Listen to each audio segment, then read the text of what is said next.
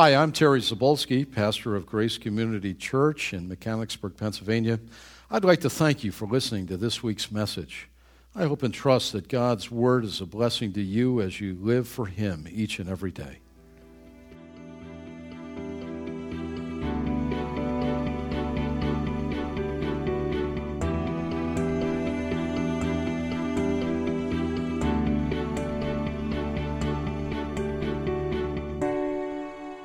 Well, take your uh, handout as we consider uh, part two today of a message I've entitled His Cross, His Cross Became a Pulpit.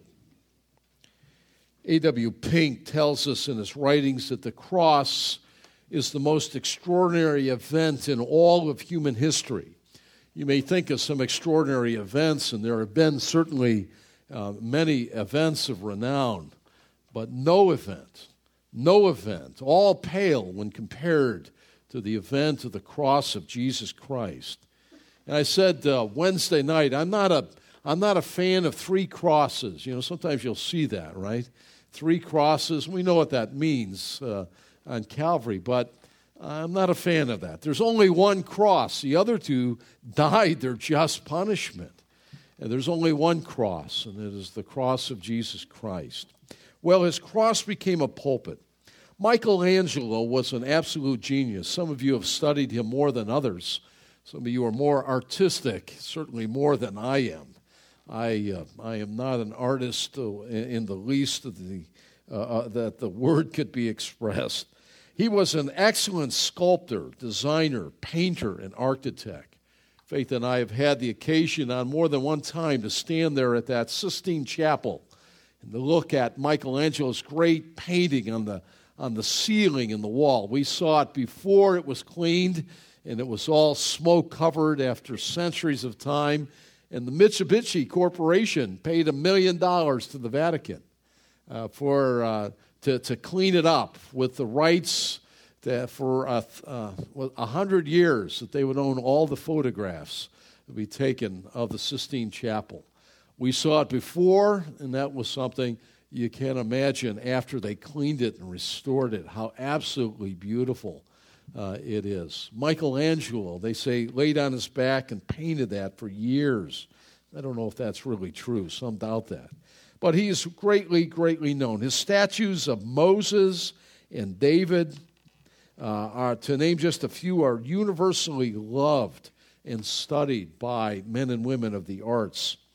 What many people do not know that is in Florence, Italy, there's an, a, a large hall that is filled with many, many unfinished sculptures, sculptural works by Michelangelo. And the truth of it is, is uh, either discarded it or the sands of time for him ran out, and he never finished. Well, as great as this artist was, he left much, unfinished. But in contrast, Jesus Christ, who only lived to be about 33 years of age, he left no unfinished work. That's amazing. You and I, when we come to the end of our days, will lay down the tools of our trade. You'll lay them down. If it's a workbench, you'll lay the wrench and the hammer down, and you'll never pick it up again, ever. If you're a mechanic, it'll be that. If you're a teacher, it'll be that. If you're in medicine, if you're in nursing, uh, if uh, eh, no matter what it is, if you're in business or marketing, uh, business, you'll lay it down and uh, you'll never pick it up again. And maybe you'll be like uh, the dying Cecil Rhodes, who said, "So much to do, so little time." But not with the Lord. You see, the Lord finished everything that the Father had given him to do. He finished it all. That's amazing when you think about it. Amazing in contrast to Michelangelo or Cecil Rhodes. Wow. Well, today's Palm Sunday, and this day long ago began Jesus' passion. Now, that's not the romance of a husband and a wife, though I have that passion for my dear sweetheart. That's not what it means. It's a Greek word. The word that comes to us in English, passion, And really, it means suffering. So it's quite the opposite of romance. So you play with that however you want to do that. But really, it's the word in the Greek, passion, we know it in English, but suffering. It's the week of his suffering. And I suggested to you the other week that when you read the Gospels and you see the Lord Jesus, he's the main character. And even as he moves, I must needs go to Jerusalem. He's the prime mover. He's the activator of all that's going on. He is not the victim. He is not like, oh no, what's happening? I didn't see this coming. No, he's moving right according to God's timetable to do his purpose completely, 100%, even at his arrest. It's amazing. Judas approaches, kisses him. Hmm, how about that? And they ask, Are you Jesus? He says, What? I am. Eimi in the Greek. And they blow over backwards. Now, instantly, would you not have thought, I think I'm on the wrong team? I'm trading to the Buffalo Bills. I'm getting on a winner. No, you would have thought that, right? You pick yourself off the ground and then you go and arrest him. You're like, whoa, he's in control of all of this. Even as he stands before Pilate, silent. Then he speaks Are you the Christ? Are you the King of the Jews? I am. Amazing. Amazing. Palm Sunday. Well, last week, as we began this study of his cross became a pulpit, uh, we saw the first three sayings of the Lord Jesus while he hung on the cross. Let me remind you, some of you weren't here. You take the uh, four Gospels and uh, you look at that six hour period of time that Jesus hung on Calvary's cross, and it was only six hours, 9 a.m. to 3. And you take that and you study how many times the Lord spoke while on the cross. I've taken some, some pulpit liberty and called it a sermon, and therefore is pulpit uh, a cross. And, and there are seven. Isn't it interesting that there are only seven times that he speaks during that six hour period of time? Uh, the first uh, we saw was a word of forgiveness. They nailed him to the cross. Father, forgive them, for they know not what they do. We suggest to you God answered that prayer, and many were saved on the first day of the church, on the day of Pentecost, not many days from that point. Father, forgive them. Even a holy man would pray as he faced death Father, forgive me for anything that I have not confessed and forsaken, but not the sinless one. Father, forgive them. And then, second, we saw it was a word of salvation, where the penitent thief who had been railing accusations against Jesus while hanging on the cross, seeing all these things, God opened his heart, and his elective grace saved him while on the cross.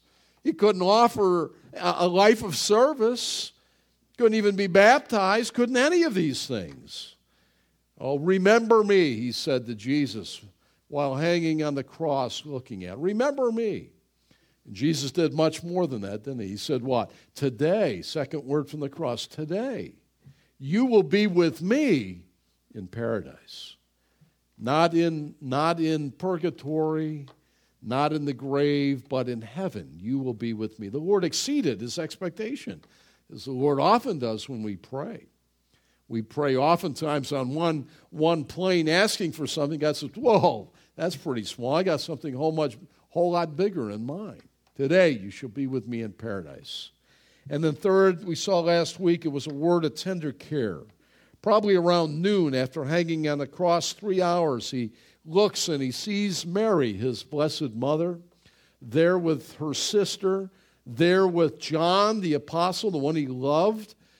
And he gives his mother to John and John to his mother as a word of tender care. And we saw, even in this hour of his greatest work and of his greatest suffering, he took care of his parents. He took care, in this case, of his mother. And uh, church history tells us that, that John took Mary home to his home in Jerusalem and didn't leave the city uh, for 12 years until Mary died. He took care of her needs. Well, those are the first three words. We saw that last time, and we'll finish uh, this morning with the next four as we see seven words from his cross, his last pulpit, that should pierce our hearts, moving us to worship him. I suggested it's like the burning bush, where the Lord spoke to Moses out of the burning bush, the bush in the wilderness that was not consumed. Take off your shoes, your sandals, Moses, for the ground that you stand upon is holy ground. Take off your shoes. Why, why would he say that? Well, because we are of the dust of the ground and we are mere mortal and we are to be connected to it. We're to humble ourselves. We're in the presence of God. When we stand here and view the, these words of Jesus from the cross, I feel the same way.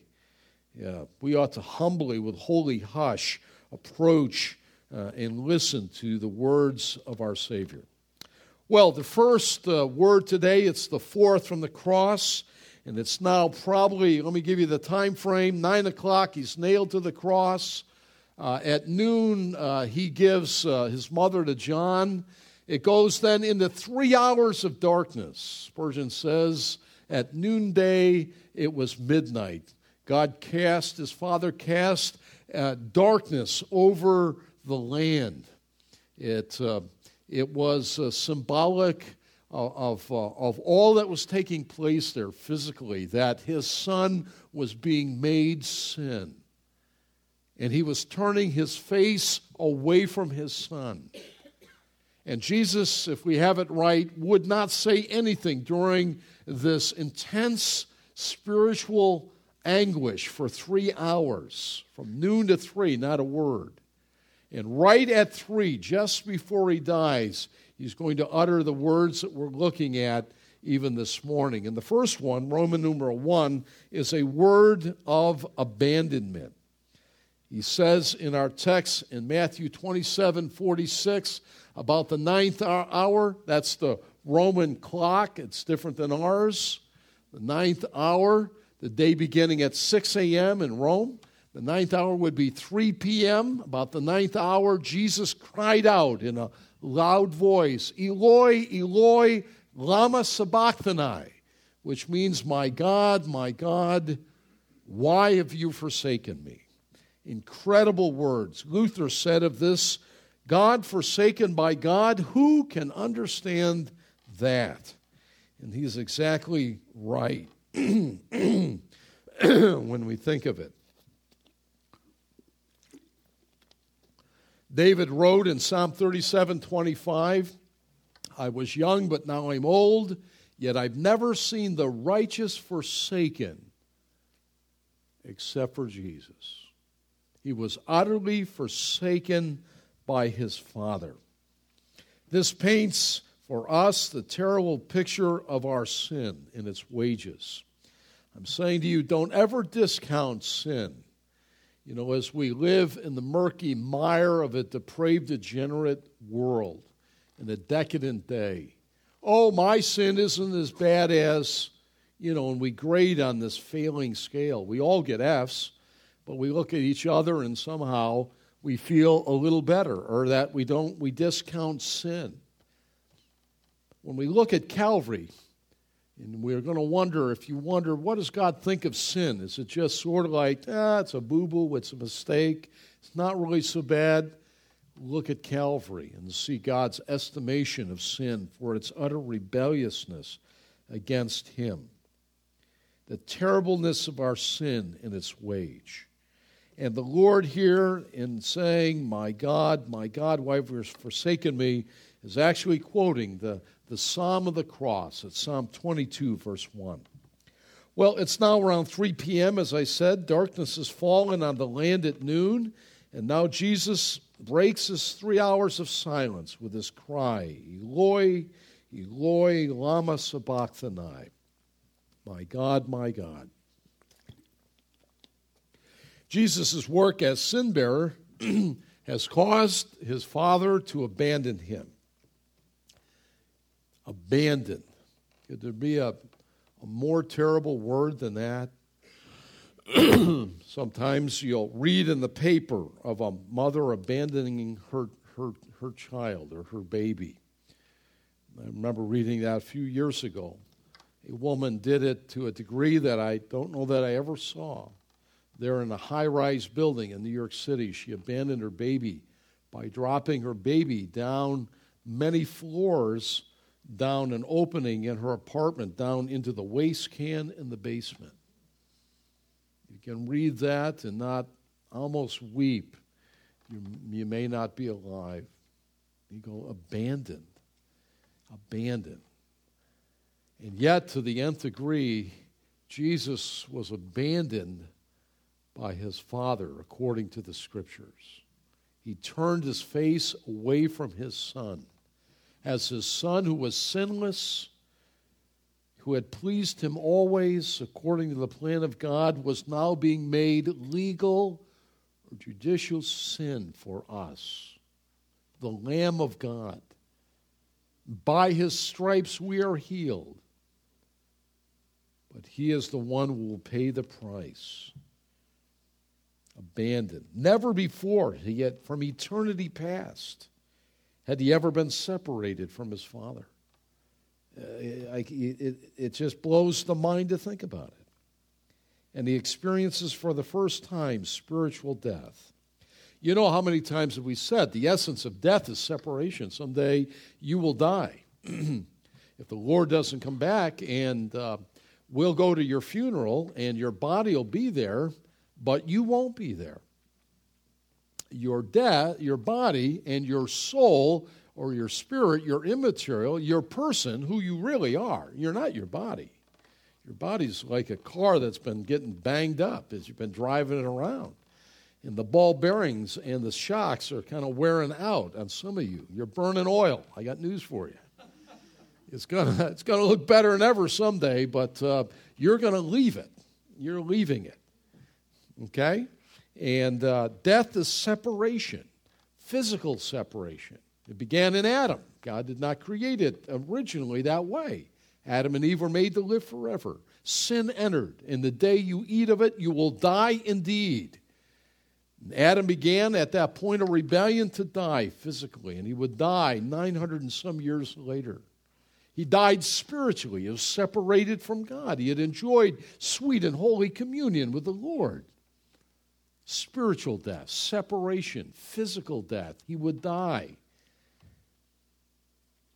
And, he, and, and the final death is, uh, is the death of the uh, unredeemed, those of, that know not Christ the Lord as Savior and die that way. There's no second chance separated from ever in a place called hell in the lake of fire, forever and ever abandoned by holy God.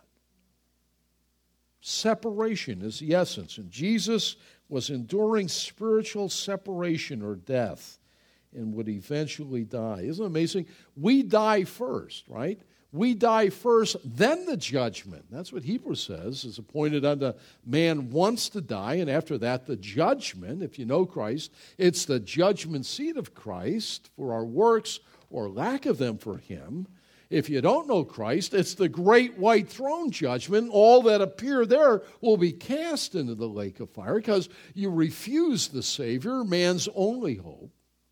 But we die first, then the judgment. Jesus was judged first, and then he died. Just the reverse, but for us and on our behalf.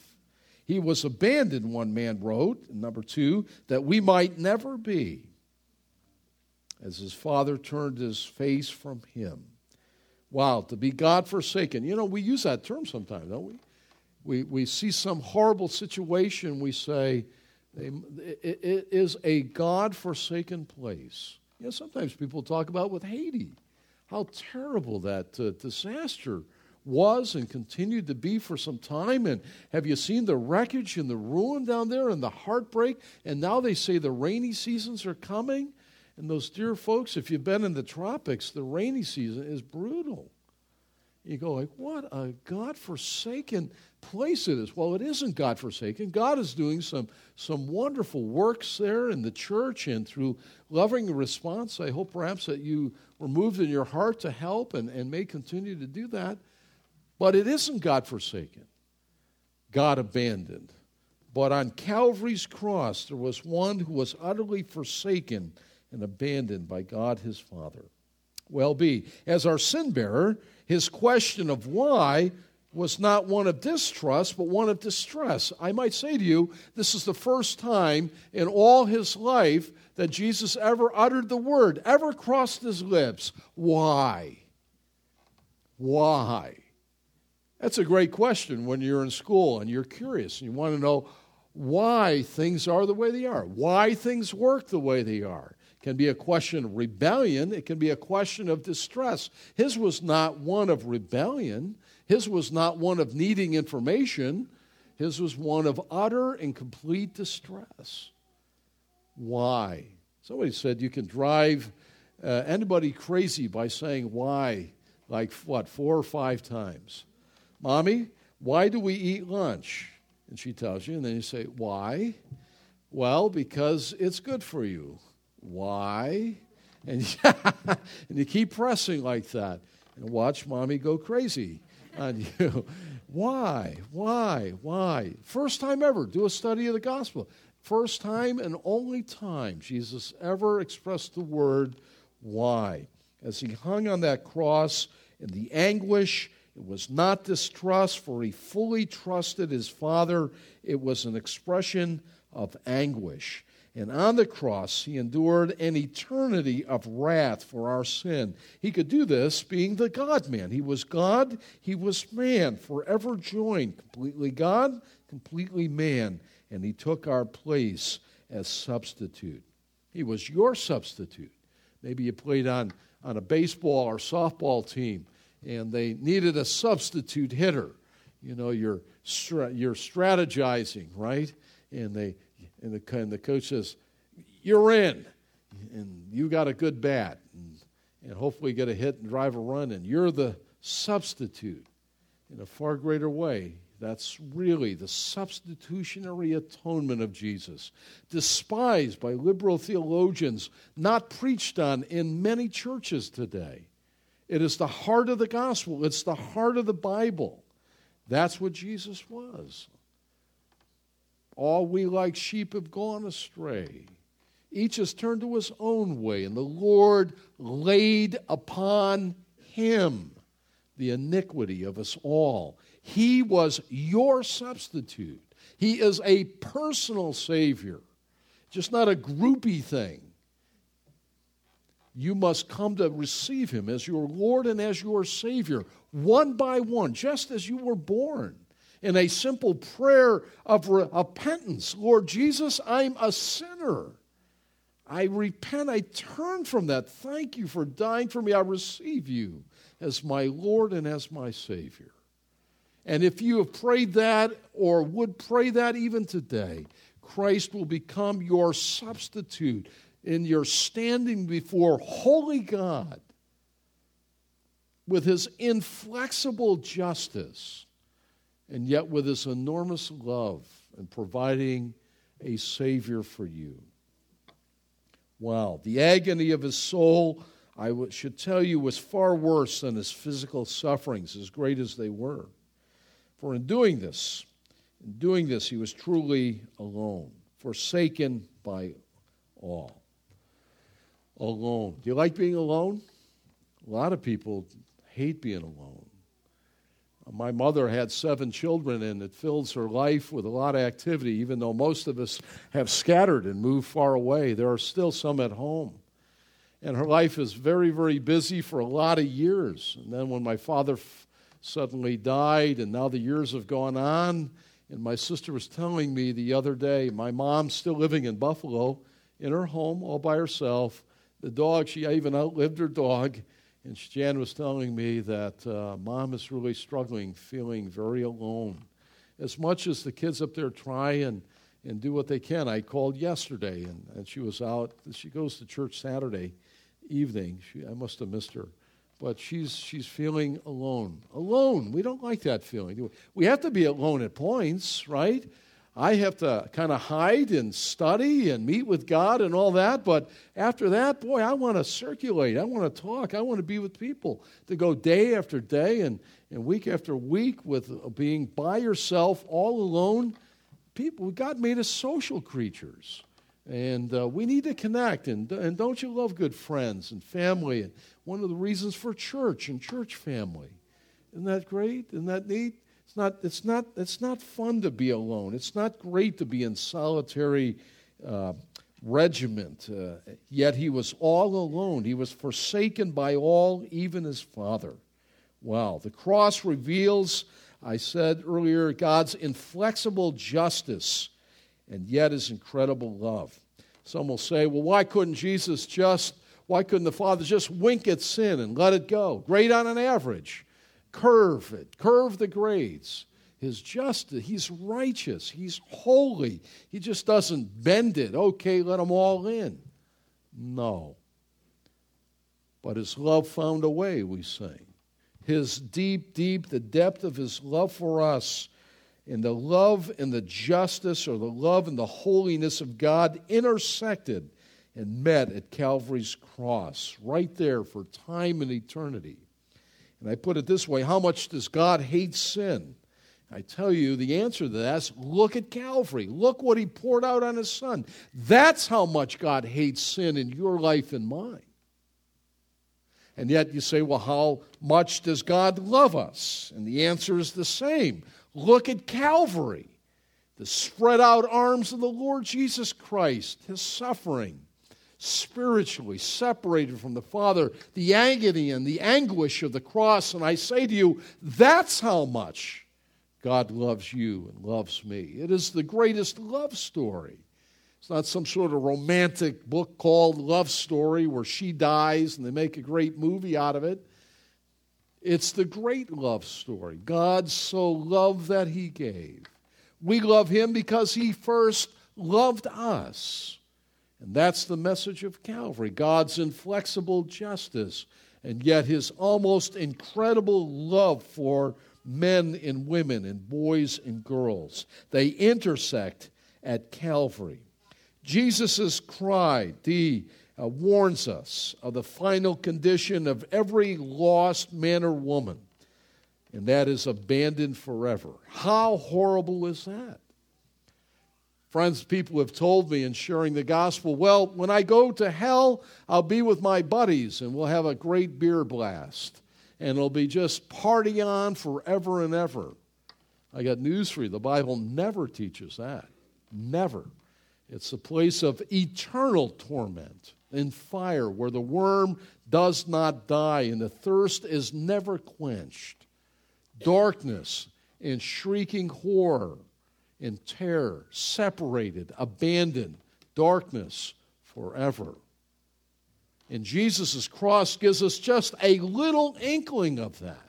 If the Father so abandoned the Son as he took on his great work of being sin bearer for you and for me, abandoned how great and horrible will it be for those who know not Christ the Lord as Savior? You know, uh, if you're saved, you not, need never fear God. Never. Perfect love casts out fear. But if you're here and you have never trusted Jesus Christ, never received Him as your Lord and Savior, you know what the Bible says? It is a fearful thing, it is a terrifying thing to fall into the hands of an angry God. That was the basis of Jonathan Edwards' great sermon that he preached hundreds of years ago in New England sinners in the hands of an angry God. Angry.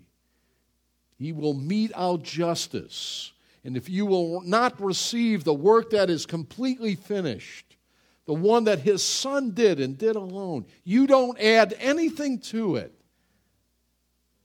then you will suffer forever. Oh, I urge you, flee the wrath that is to come and receive Christ the Lord as your Savior. Receive Him, and you will be saved forever. For what God does, He does forever. He saves and He keeps. If you're saved, you are saved forever. It is the finished work. So many people think, well, it's Jesus and me. What do you mean by that? Well, Jesus died, but I'm trying to be good. Really? You're trying to be good? Well, you mean, uh, why, why, why would you say it? Well, I'm hoping when I get to St. Peter's door, whatever that is, that's not biblical, and I knock on it, and he says, Why should I let you in? Well, Jesus died, and I kept the Ten Commandments. I said, Really? I got news for you. You're in deep trouble. You won't get in, and there's no Peter's door, and instantly you'll, be, you'll perish. You'll perish. How about uh, write this verse down, John 3:36. Jesus said, "He that believes not the Son will not see life, but the wrath of God abides on him." Flee the wrath that is to come. Wow. Flee, run from it. He is our loving substitute. There's a story told of uh, the tribes uh, uh, that once roamed in the Russian, what we know as Russia today, was much like the Indian tribes that were in the uh, North America. The tribes controlled the best hunting grounds and the choicest natural resources. Uh, were often uh, they were often these tribes led by the strongest and the wisest leaders. And the story of one particular tribe was whose success was due largely to the fairness and wisdom of the laws that were established and enforced by its great leader. One day it was reported that somebody was stealing. And the leader of the tribe issued a proclamation that the thief, when captured, would receive 10 lashes from the tribal whip master. Despite the warning, the thievery continued, even as the leader upped the uh, level of punishment. And eventually he stopped raising that level once it reached a threat of 40 lashes, knowing that only he could survive such a severe lashing. One day the thief was finally caught. The horror of everyone was revealed. The thief turned out to be the leader's own mother. The people speculated what the leader would do. One of his laws required children to love and honor their parents, yet another demanded the public whipping of the thieves. Great arguments arose as the day of judgment approached. Would he satisfy his love and save his mother? Or would he satisfy his law and watch his mother die under the whip? Finally, the day came. The tribe gathered around the great compound, and in the center of it stood a great large whipping post. The leader soon entered and sat down on his throne. The two towering warriors led his frail mother into the compound and tied her to the post. Finally, the tribal whip master, a powerful man with bulging muscles, entered carrying a long leather whip. As he approached the little woman, the warriors ripped off her garment, exposing her frail back. The whipmaster took a stance. His great arms cracked the whip into the air as he prepared to bring the first lash upon her. Just then, the leader held up his hand to halt the punishment. A sigh of relief went up from the tribe. His love would be satisfied. But what about his law? The leader rose from his throne and walked towards his mother, and as he walked, he removed his own shirt, tossing it aside. He then wrapped his great arms around his mother, exposing his huge muscular back to the whipmaster. Breaking the heavy silence, he commanded, Proceed with the punishment. Well, that wonderful story, in a way, illustrates what Jesus did for us. You understand that? He took your punishment in mine. It was the love of God. It was the justice and the holiness of God that was satisfied in the body of the Lord Jesus Christ. Well, a word of abandonment. It was the climax of his suffering. Wow. What a love story. But there is a second, uh, Roman numeral 2 today. It's actually word number 5 from the cross. It's a word of physical agony. In John 19, verse 28, and we see that the text says, I thirst. In the Greek, it's simply one word. It was a word of agony. You know, he suffered horribly in body on the cross. Some of you have saw the Passion of Christ, and uh, many uh, watching that reenactment uh, were moved to tears. And uh, even as the film came to an end, people sat there wiping their cheeks, just entering into the thought of all that Christ uh, received a brutalizing, punishing physical death for you and for me. Sometimes we give too little thought to that. But up to this time, and now it's around 3 o'clock on that day, he's just about ready to die and, and to give his spirit up. Uh, we've not heard a single word of physical suffering, even when they drove the nails in. This word, this word of physical agony, offers sweet communion, our sweet comfort, for we suffer physically. Well, it comforts us knowing that Jesus knows what it is to suffer in body. I'm not big on pain, and some of you aren't. And as a whole, they say women are better at pain. I don't know if that's true or not. Ladies, you think? Yeah, men are sort of big babies, are they? I'm, I'm unashamedly admitting that's true for me. I, uh, I'm not big on pain, and give me the pill or the morphine or something. You know, uh, knock me out. I'm not big on that. But, you know, when we are in pain and physically agonizing, uh, there is a sense of great uh, comfort in our heart and consolation to know that Jesus suffered in body. The old uh, writers put it this way that God did not isolate himself from physical suffering in the person of Christ. And that now we have a high priest who can be touched with the feelings of our weakness and our suffering and our hurts and our pains because he suffered and he knows what it's like to suffer. And that's an encouragement. Uh, remember, Jesus, though God in flesh, was a real man. He was. The Gospels tell us he hungered. He hungered there in his fasting. Remember that? And this during the temptation, 40 days and 40 nights. He grew tired and he slept. He slept in the, uh, in the boat on the Sea of Galilee. He, he grew weary, like we grow weary.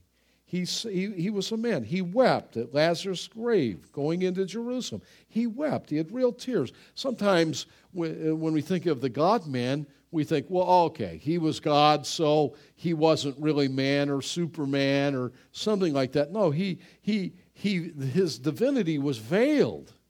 That was part of his humiliation in the, in the kenosis and his becoming man. But he was all man and genuine man and ideal man and, and without sin. And he suffered. Uh, you get a hangnail, he hurt. You whack yourself in the thumb with a hammer, it hurt. Okay, so get the right get the right idea here. It wasn't like, well, that didn't hurt, or he runs faster than a speeding bullet, or or, or is that a locomotive, or whatever it is. It isn't that. He was a real man. A real man. And for six hours, not a word is recorded that he uttered of any physical suffering till right now, as he's just at the point of death. He had been, number two, had been whipped and beaten. He had been nailed to the cross. You know, the whipping was with, uh, with leather straps, and embedded in the leather straps were pieces of pottery and rock and flint, so that when the whipmaster struck the back, it ripped the flesh right off. It was, he was beaten in body. A, a lesser man a lesser man could not have endured it, would have died before the cross. And yet, not a word of, uh, uh, uh, from him insofar as physical agony and pain. He gave no evidence of it. And yet, the pain was beyond words. The maker of heaven and earth, imagine this with parched lips. He who made the seas and all that's within them needed a drink of water. The God of glory needed a drink of water. And It's amazing because he's, he's nailed to the throne, he's nailed to the cross, his last pulpit, as I suggested to you, and yet his mind is thinking through all of Scripture. And, and do you know that there was one last Scripture that he needed to fulfill? One last, and it would complete all the prophetic utterances of the Lord Jesus Christ. And I have it on your sheet. I think I do. Yeah, Psalm 69 21. And he, he, he, as his mind thinks about this passage, and they put gall, that was kind of a, uh, uh, a, an ingredient that would numb the pain. They put gall in my food and gave me vinegar. Vinegar was the cheap wine of the Roman soldiers of that day. Uh, uh, you, somebody would never drink vinegar thinking it was wine, but that's what the Roman soldiers uh, chucked down. Uh, and they put it on a sponge. They gave me vinegar for my thirst. And that was the last remaining, and we know that from other verses in the New Testament, pointing to the Lord Jesus Christ. And he exclaims in one word in the Greek, I thirst. I thirst. Earlier, he refused it because it had the gall on it, which would numb his, uh, his body. He would, he would drink the cup fully and be fully aware of all that was, was doing. But now, at this point, he would drink it. Uh, he had began his ministry in hunger in the wilderness, and now he ends it in thirst. Wow, suffering. Dying men often say that the agony of thirst exceeds all other pains.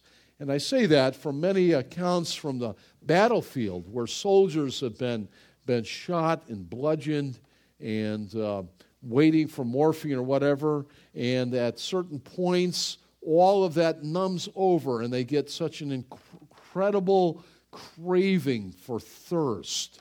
And uh, it overwhelms any and all other suffering and pain. And here, the Lord, I thirst, is an expression of the totality of his physical agony on the cross for you and for me. Suffering. He suffered. He suffered for you and for me. Suffering.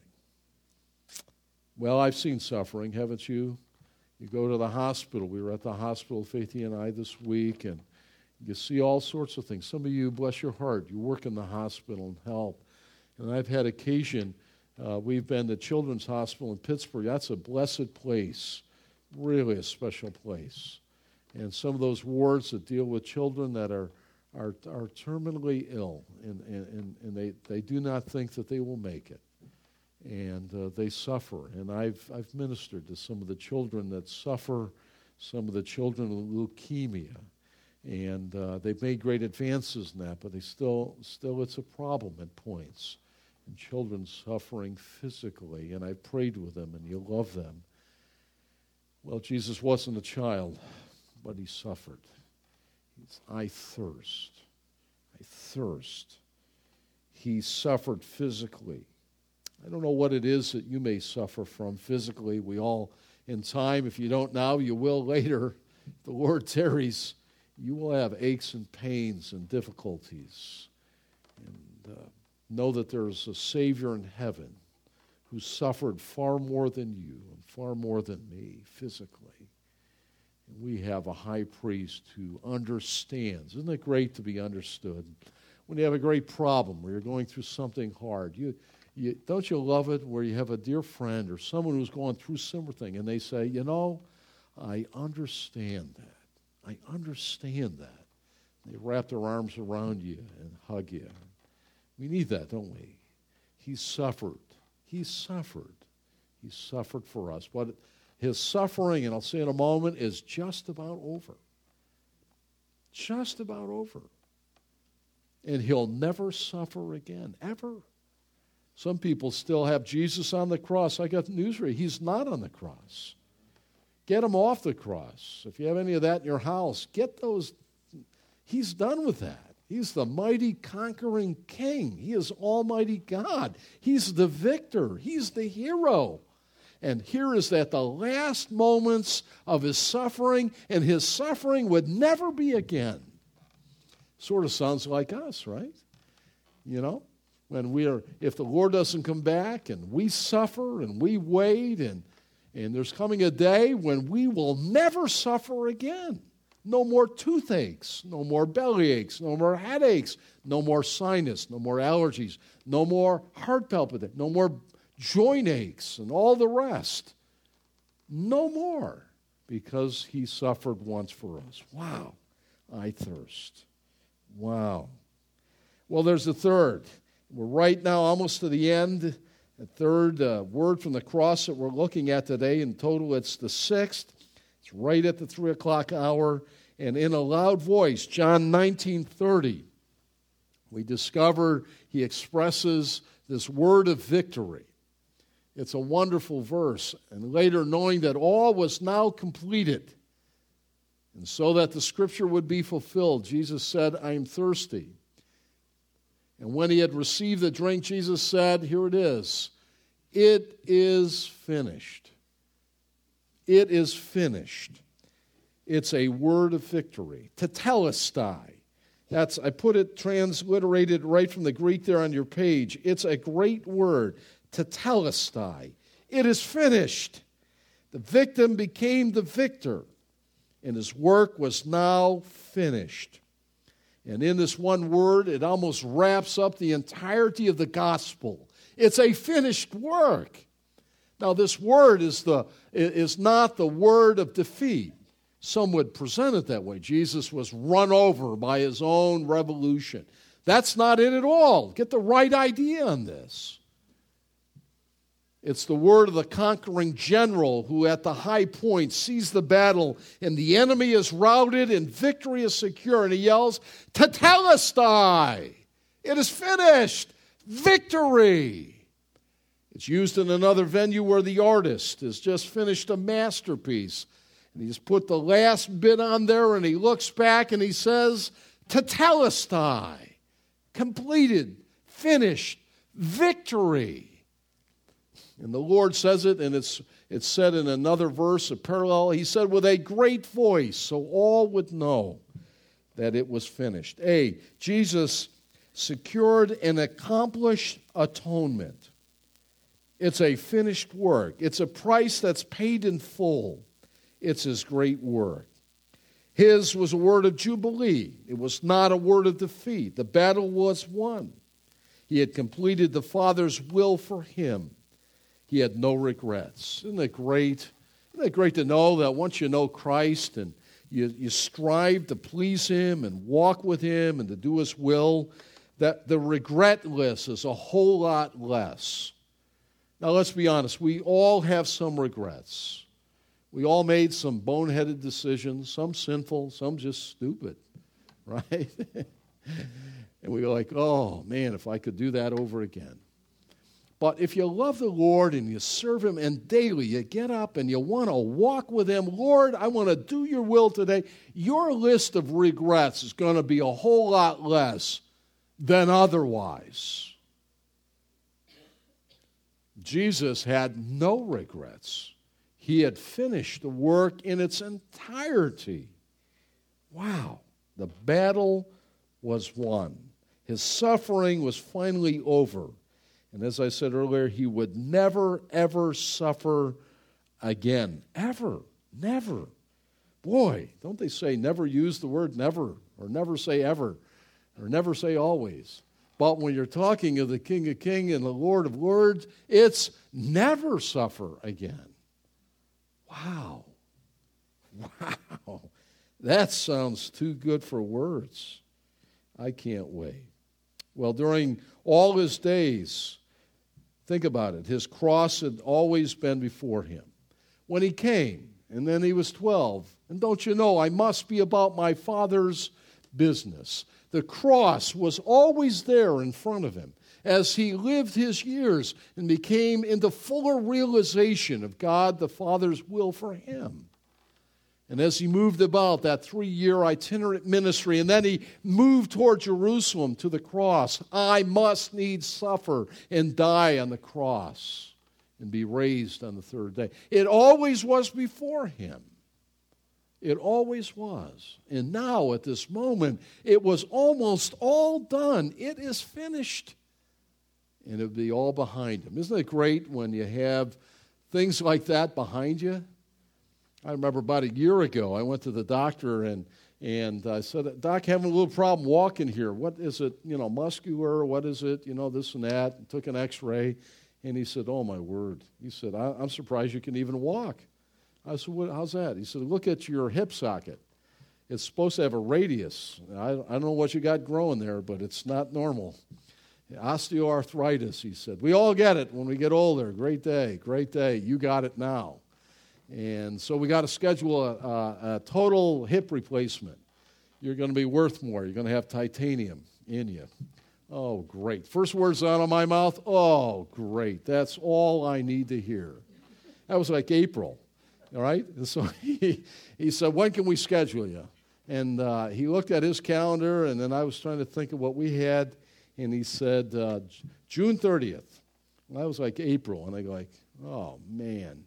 I got to live all these, I got to live a couple months thinking about it, right?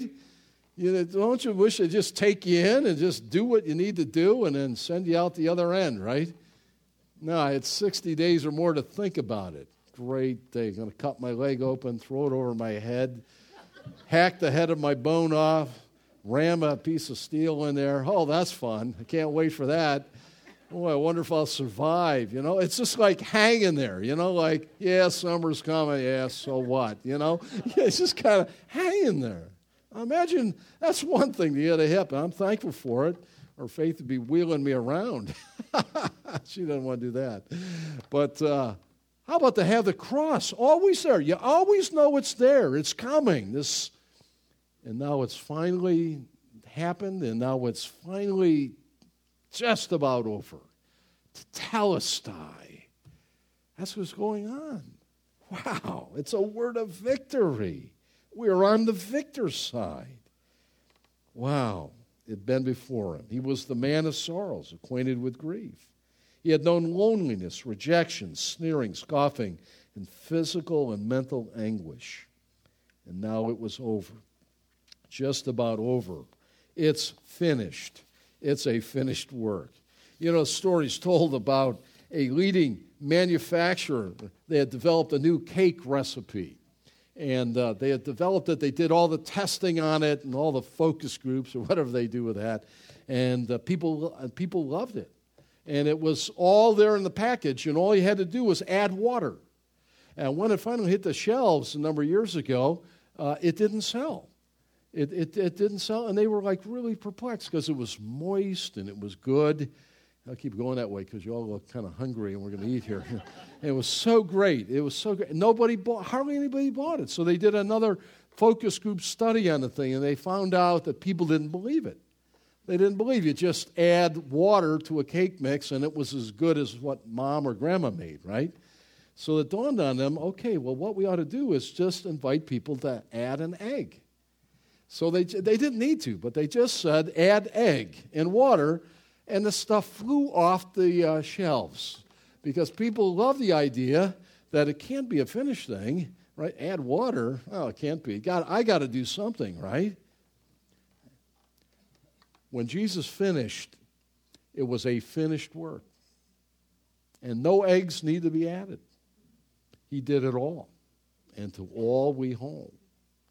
And that's why the great song of Billy Graham, just as I am without one plea. We come just as we are. We don't add anything to it. It's tetelestai. It's finished. We're victorious because of him. And finally, the last word, the seventh word from his pulpit on the cross in Luke's Gospel 23 46, it's a word of committal. Jesus says, Father, into your hands I commend my spirit. Now he calls God his Father.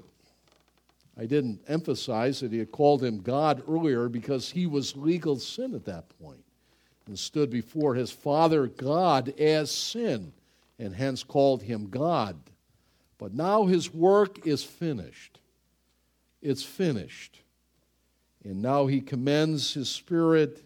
That's his person. That's who he is. And he does so in Luke 23 46 with a mega voice, with a loud voice, letting all people know.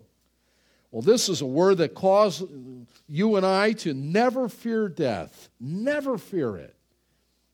For it brings us immediately into the presence of, of the Lord Jesus. Absent from the body, present with the Lord. And what a great thing that is. There have been many great saints through the years who have uttered these words and some of their final words as they lay on a deathbed. Lord Jesus, here I come. Lord Jesus, into your hands I commit my spirit. Stephen did that in Acts 7 59, similar words as he lay dying. And many saints have used these words Father, into your hands I give my spirit. You need never fear death, for it brings us instantly, totally into the presence of the Lord Jesus. Note, Jesus' death was voluntary. It was voluntary. He died by an act of his own choice. John 10, 17 through 18. I lay my life down. Nobody took it. I lay it down, he tells in that Good Shepherd discourse.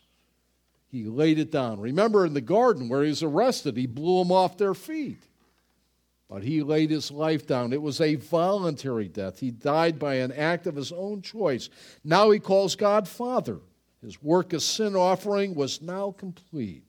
You should know that it normally takes one to two days for crucifixion to, to uh, expire the life of the person nailed to the cross. One or two days. And Jesus' time on the cross was a mere six hours and he died. You see, he dismissed his own spirit at his own appointed time. Nobody took it. Do you catch that? You and I won't do that. You and I will, well, if the Lord doesn't come, we'll wait. We'll wait and wonder when that appointed hour is and the appointed moment when God shall take us home. But not Jesus. At three o'clock, when all things were finished and victory was had, and Father, into your hand I commend uh, my spirit, he died. He laid his own life down at his moment. Well, B, Jesus commits his spirit, that's his person to the Father. He commits. It's the word for deposit, not like a lot of the banks that went under. Hopefully, you didn't lose your nickels and dimes, right? My bank went under. Oh, those are bad words. Hopefully, it was insured. We see that. It's a funny day we live in, right? To commit or to commend is the word to deposit. Jesus gave his person into the hands of his Father, not into darkness. Some teach that when you die, it's all dark. No, not into chaos. No, not into nothingness. There's some false religions of the world that teach that. When you die, you go into nothingness. Oh, for joy, let's have a party. That sounds like fun. Not bright lights, though heaven is bright for sure. Not hell. Let me just say the Apostles' Creed, originally given, was right. It was added on to years later, should not have been. Where the uh, addition is, and he descended into hell. That was not originally part of the Apostles' Creed. He did not go into hell. That's crazy. Is paradise hell? You, you're smart enough say, wait, wait, you'll be with me in paradise. We're going to hell first? I thought the train was up, not you know one of these multi-stop things. No, no, it's a it's a confusion of a passage in, in, in Ephesians and in First Peter. And begin at the right. He descended from heaven first. It's the incarnation down to earth. And then he ascended. It's not on earth and he descended down into hell. So think about that right, rightly on that. We don't have time. I have a whole message on that. We'll do that sometime. But it wasn't hell but into the Father's hand. Jesus ended his ministry just as he began it, and it's in prayer. Didn't he? He was there at his baptism, his public ministry, and he's praying. And heaven broke open, and the Spirit, and the voice of the Father, and you know it. And here he is praying. And many dying saints have echoed these words. Well, the practice of a lifetime usually is not diminished in the hour of death and he prayed and he filled his life with prayer and he's praying now. Well, you must say, his birth was unique, wasn't it? It was unique. How else would you expect uh, the Son of God, God verily, to be born? A unique birth. Can we say his life was unique? There was no life ever like the Lord Jesus. None. Never. Never. We can think of some of the greats and some of the scholastics and, and academics and, and so on, but no life like Jesus. And shall we say it even finally now? There was no one who ever died like he. Birth, life, and death. There was none like our blessed Lord Jesus, the Lamb of God, the Blessed One. Wow. Well, what can we say? Lessons for our life, and we'll be done. Number one. Number one, hell is the ultimate place of abandonment. You don't want to be there. It's not my word, I'm just the delivery guy here. Some of you got the Sunday morning paper delivered. That's the delivery guy. Delivered the news. He didn't print it. I didn't print it. It's in the book. Hell is the ultimate place of abandonment. Today, let me urge you to believe upon Jesus and be saved from the penalty of your sin. And more than that, if you are saved, pass that good news along. Will you do that? Don't let it die with you. Don't be like the Dead Sea. You just receive, but you never give out. It's no wonder it stinks, and it's no wonder nothing grows there. Be like the Sea of Galilee, it receives and gives out. Pass it along. Written form by word, love people enough to tell them the truth. Number two, your heart should be filled with gratitude and love for the one who was forsaken, that we might never be. More love to you, Lord, more love to you. May we pray that. May that be the reality of our life. Lord, may I be filled with other gratefulness as my days are passing quickly and my appointment. You know, we all have an appointment with death. All of us do. Thank you, Lord. Thank you. Thank you. Number three, never minimize your sin, thinking, well, it's not much. Look at the cross and see God's value or his evaluation of what it is. It's selfish, it's rebellion, it's, it's of our carnal nature that you're, you're born with, and so am I. But don't minimize it. Look at the cross. Number four, marvel and embrace God's deep, deep love for, for you. Marvel at it and embrace it. It's the great love story. You need never fear the Lord God. If you're in Christ, mm, mm, mm. others may hurt us, all may fail, but Jesus never. It is His love the love of God. And Paul's prayer in Ephesians, oh, that we might come to understand the, the height and the width and the depth of the love of God in Christ. That God should so love us that he did that for you and for me. Wow. And number five and last, I'll say it again never fear death. Never. Never. Be like my family's pastor there in the greater Buffalo, New York area at the chapel. Good Pastor Jim Andrews, good godly man, now in heaven.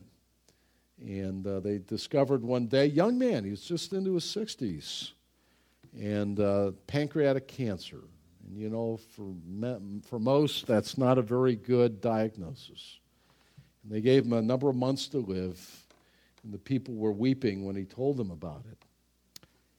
And he said, You know, I've taught you how to live all these years, how to come to Christ and how to live and serve Him. Now, it seems it's God's appointment for me to teach you how a Christian dies. And I will do that. And he did. And when they wheeled him out on the stage, on stage, on the platform to say goodbye to his people in the final weeks of his life, he was just, he had shriveled so much up. He was grayish and ashen in color. And he, and he, he bid farewell and God bless and prayed. And those people that were there will never forget it. For their pastor, their shepherd, their under shepherd of the Lord taught them you never, ever need to fear death, ever. You shut your eyes and breathe your last, absent from the body. You are home. And I always feel good to be home. I get tired of traveling. I'm still tired from the Middle East and those weeks we were, I don't know if I'm getting older or what. I still relish sleeping in my own bed at home. And that's what you are if you know Christ. You're at home with the Lord. You never need to fear home. Father, he said, Father, into your hands I commend my spirit.